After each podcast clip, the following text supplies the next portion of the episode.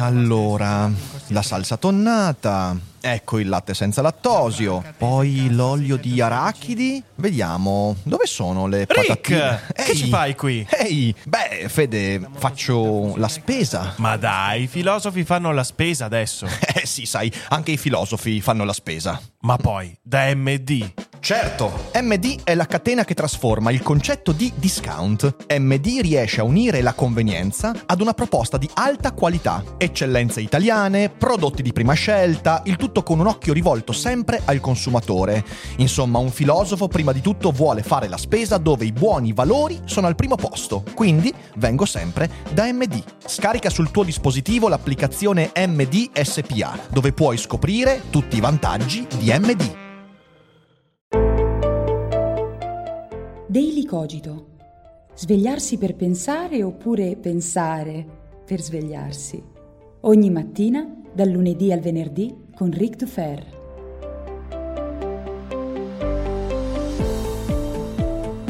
Buongiorno a tutte le teste pensanti che ogni mattina insieme al sottoscritto combattono la zombificazione. Questo è Daily Cogito e io sono sempre Eric Dufer e stamattina parliamo di tecnologia.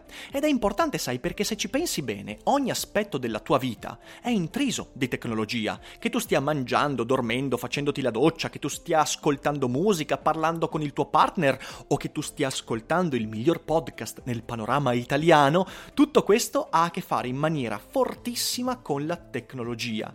E vivere nel nostro contemporaneo significa non abbracciare acriticamente tutto quanto di tecnologico esiste, né tantomeno rifiutare da buon luddista tutto quello che di tecnologico c'è. Significa guardare, studiare, comprendere la tecnologia e i suoi cambiamenti e all'interno di questa comprensione dire qualcosa di utile, di critico, per mandare avanti quel carrozzone che si chiama conversazione umana. E siamo qui proprio per questo.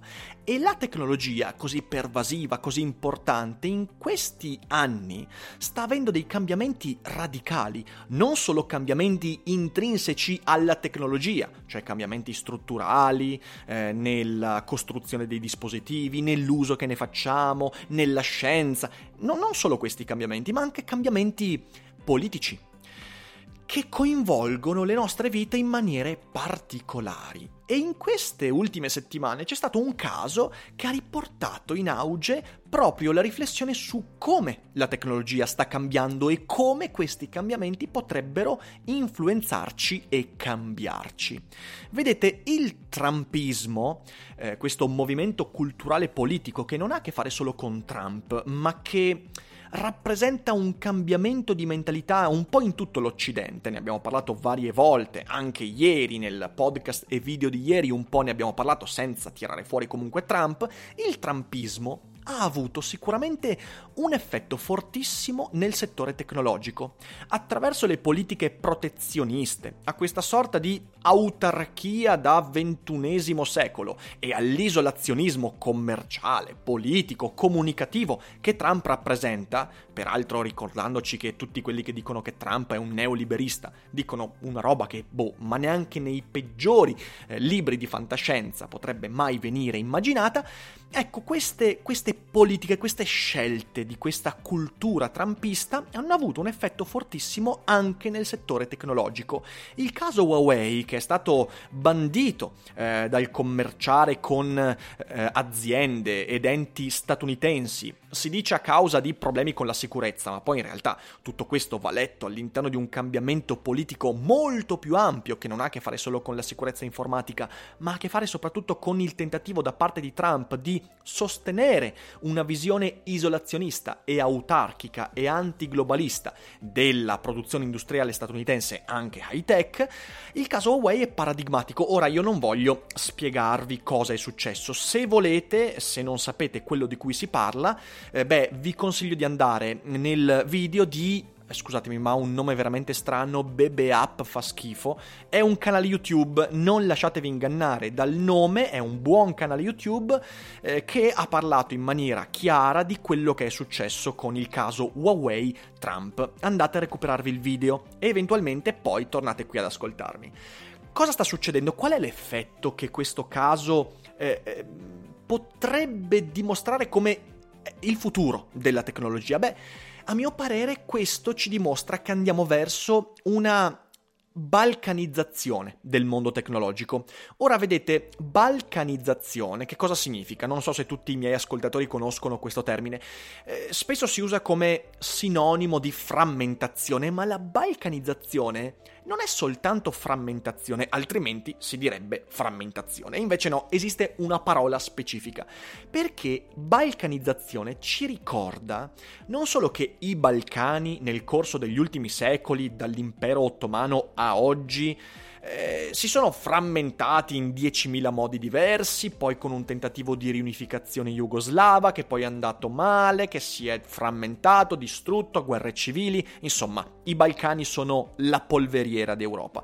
Ma non ci ricorda solo questo, ci ricorda anche che nei Balcani per fare la stessa cosa, per dire la stessa cosa, bisogna fare e dire quella cosa in 6 modi diversi. Cioè il caos dei Balcani, la frammentazione, non era soltanto una divisione territoriale, ma anche una divisione, per esempio, burocratica, nelle modalità comunicative. Insomma, ogni cosa si complicava ulteriormente perché alla frammentazione conseguiva una frammentazione del modo di rapportarsi con gli altri, e la stessa cosa, che poteva essere fatta in un unico modo, veniva poi frammentata anch'essa in 6, 7, 1000 modi diversi.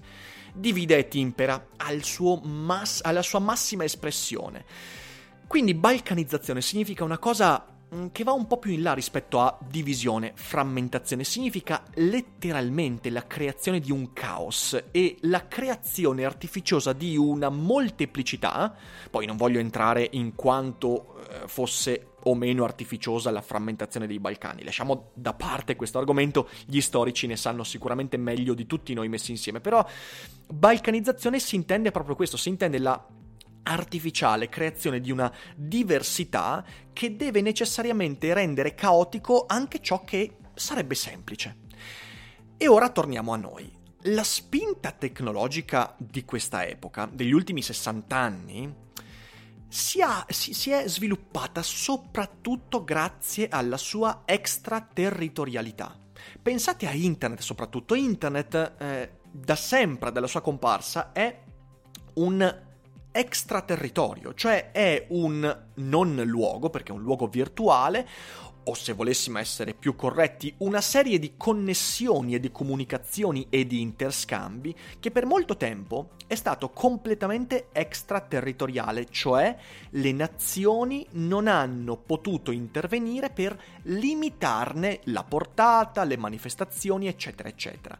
Questa extraterritorialità della spinta tecnologica, che è diventata forse il motore vero del globalismo, noi siamo diventati globali perché siamo diventati tecnologici, non il contrario, questa sua extraterritorialità ha permesso di mettere in comunicazione persone, entità, linguaggi, territori, popolazioni, altrimenti alieni fra loro. Internet è l'esemplificazione di questo, ma in realtà non è solo internet, perché se pensi che lo smartphone da cui stai ascoltando questo podcast è costruito con componenti provenienti da tutto il mondo, perché il silicio proviene dall'Africa e i materiali, com'è che si dice, diamantinei, cioè quelli diciamo così proprio di diamante, provengono dal Myanmar, e il vetro è stato fatto in Europa, mentre i microchip sono stati assemblati in Corea del Nord, eccetera, eccetera, eccetera. Se tu pensi che il cellulare che hai in mano praticamente è il frutto di un interscambio complessissimo a livello globale fra paesi che magari non hanno neanche rapporti extracommerciali, ma soltanto commerciali, allora capisci che la spinta tecnologica esiste in virtù dell'apertura globale del mondo, dell'apertura del globo. Ecco, globale del mondo è ovviamente una tautologia. E che quell'apertura, questa tecnologia è il motore che permette di alimentare quell'interscambio globale. La forza della rivoluzione informatica, a differenza della rivoluzione industriale, che invece era una rivoluzione nazionale, cioè le nazioni hanno sviluppato le industrie, i sistemi industriali, le fabbriche, eccetera, eccetera, a differenza della rivoluzione industriale che è stato un fenomeno nazionale, e infatti da quello sono emersi i nazionalismi, la rivoluzione informatica è il motore della trasformazione globalista del mondo e vive in virtù di questa extraterritorialità. Se durante la rivoluzione industriale l'Inghilterra si fosse divisa a causa di una guerra civile, fidatevi, non ci sarebbe mai stata la rivoluzione industriale così come l'abbiamo conosciuta, perché al tempo stesso l'industria era motore delle unificazioni nazionali e veniva alimentata dall'interscambio che si era sviluppato all'interno di quelle nazioni. Allo stesso modo oggi internet non è concepibile all'interno di un mondo nazionale. Esiste in virtù di quel mondo che la tecnologia ha contribuito a creare, cioè la extraterritorialità, il globalismo e questa rivoluzione di stampo mondiale e mondialista. Tutte parole che stanno simpaticissime a quelli che hanno preso 2,84% alle comunali. No, vabbè, questa battuta potevo tranquillamente risparmiarmela, ma perché no? Invece facciamola. Ecco, oggi questo sta cambiando. C'è un cambiamento in atto. E il cambiamento ha a che fare con la relazione fra politica e tecnologia in questa epoca in cui il globalismo, l'internazionalismo sta venendo messo in crisi in alcune zone focali e fondamentali del mondo.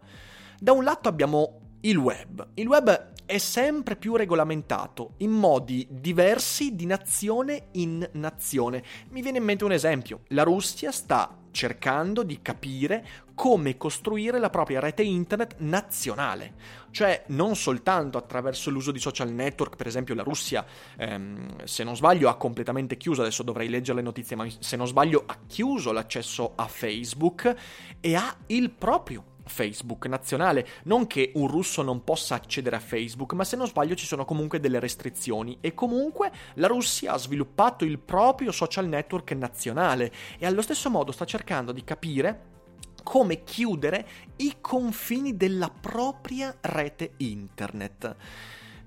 Allo stesso modo, questo è ovviamente l'estremizzazione, l'esempio estremo, ma allo stesso modo se noi andiamo a guardare per esempio quello che sta succedendo con l'articolo 17 della legge sul copyright che l'Unione Europea ha approvato in relazione ai contenuti web e tante altre cose, ci accorgiamo che sempre di più si va verso un internet che di paese in paese, di nazione in nazione, attraverso questi regolamenti avrà degli aspetti nazionali. Non abbiamo più a che fare con l'internet di 10-15 anni fa, completamente transnazionale. Sempre di più internet entra nelle maglie della politica nazionale. Questo da un lato può essere considerato, se non un bene, almeno una necessità, perché ovviamente le nazioni e le leggi devono entrare in gioco quando si tratta per esempio di diffusione di pedopornografia, di violenza, del terrorismo, eccetera, eccetera. Il mio timore, che già varie volte ho espresso, è che si passi da queste misure di buonsenso alla restrizione di internet in modi assolutamente non più di buonsenso. Però questo ce lo dirà il tempo, è importante essere consapevoli di questa possibilità. Dall'altro lato c'è la guerra commerciale. Trump, ma non solo Trump, diciamo Trump in maniera più forte rispetto a chiunque altro, ha avviato una guerra commerciale che, per esempio, porterà i cinesi ad avere meno Apple e gli statunitensi ad avere meno Huawei. E lo ribadisco, Huawei ed Apple, per quanto ci sia gente che scrive in giro ma Huawei è proprietà del governo cinese. Ragazzi, Huawei fino a ieri utilizzava chip Qualcomm, Foxconn, utilizzava materiali forniti da Apple, da Samsung. Sarà anche un'azienda che è fortissimamente partecipata dal governo cinese, ma non è questo il punto è che domani avremo i cinesi che daranno una risposta nazionalista a questa decisione nazionalista di Trump, comprando magari solo Huawei, e Huawei al tempo stesso come azienda svilupperà, se ne avrà la forza, alcuni dicono di no, il proprio sistema operativo, di fatto chiudendo una porta fondamentale. Meno Apple per i cinesi, meno Huawei per gli statunitensi, e questo porterà alla costruzione di un muro, che a quanto pare è la specialità di Trump, non sempre perché a volte non ci riesce, ma è un dato di fatto, cioè c'è un cambiamento in atto, le cui conseguenze saranno vissute piano piano un po' da tutti, perché oggi abbiamo Stati Uniti e Cina. Domani cosa succederà? Succederà che la Francia comincerà a sviluppare i propri software e comincerà a commercializzarli, e magari non chiudendo il commercio agli altri, ma, perché no, incentivando attraverso fiscalità e incentivi, incentivando attraverso incentivi, come vedete, insomma, oggi il mio linguaggio funziona bene, incentivando l'acquisto del software francese o tedesco, eccetera eccetera. Quindi sempre di più le scelte politiche nazionali hanno conseguenze su quella che è la vita tecnologica di ognuno di noi. Le conseguenze ultime di questa frammentazione avranno ripercussioni poi politiche e sociali inevitabili, cioè adesso voglio dire, quanto dovremo attendere per avere l'italianissimo software, l'italianissimo sistema operativo? Visti i tempi che corrono, non mi stupirei che fra qualche tempo qualche azienda italiana, venuta fuori da qualche antro cavernoso di cui non conosciamo la natura, se ne venga fuori con il telefono. Già ci hanno provato, ma erano tempi non sospetti, voglio dire, ve lo ricordate il telefono di Facchinetti & Co? Poi che fine ha fatto non si sa bene, però non mi stupirei insomma che ci fosse questo revanchismo italico tecnologico, ovviamente con le conseguenze che tutti noi conosciamo, perché quando l'italiano fa l'autarchico diciamo che le cose non vanno sempre benissimo. Insomma, io non so qual è la conclusione di questa chiacchierata, però vorrei che ci rendessimo conto della portata di certi cambiamenti. Vorrei che ci rendessimo conto pensando alle possibili conseguenze sul lungo periodo che ci sono, e evitare di guardarle, di parlarne, non è esattamente il modo giusto. Ora, questa balcanizzazione della tecnologia, a mio parere, potrebbe veramente avere un effetto dirompente su quelli che sono i cambiamenti e gli aspetti politici del mondo. Avremo un mondo meno mondo e più acquartierato tecnologicamente. Ma che parola bella è acquartierato? Cioè, sì, esiste, sono sicuro, dopo vado a guardarmela, acquartierato. Ma perché non l'ho mai usata in un Daily Cogito? Vabbè, l'ho utilizzata oggi. Un mondo che sia meno globale e più tecnologicamente acquartierato, forse addirittura più tecnologicamente ghettizzato. Ecco, questo a mio parere è un mondo più povero, perché quando i cinesi avranno solo Huawei e gli americani solo Apple, e l'uno utilizzerà software e applicazioni di quell'ecosistema e gli altri dell'altro ecosistema, magari arriverà il momento in cui non riusciranno neanche più a comunicare come prima, perché si parte da Qualcomm che non può più collaborare con Huawei, spero di starla dicendo giusta, al massimo correggetemi, si finisce con il popolo cinese che utilizza soltanto cose cinesi e gli americani che utilizzano solo software americani, e la chiusura totale nell'interscambio, che è al tempo stesso il cuore e l'effetto più evidente del mondo tecnologico che ci circonda. Questa è la mia paura, la paura di un mondo più povero. Ovviamente questa è la mia opinione, sono paure di un filosofo tecnologicamente consapevole, ma non così tanto, quindi voi con un commento potete dirmi cosa ne pensate, discutiamone e manteniamo viva questa cosa che è la conversazione umana, perché a suon di protezionismi, autarchie e isolazionismi, la conversazione potrebbe diventare molto molto più povera e scabrosa, speriamo di no. Io vi ringrazio per avermi ascoltato fino a qui, vi abbraccio tutti, io vi auguro anche una buona giornata e non dimenticate che non è tutto noia ciò che pensa.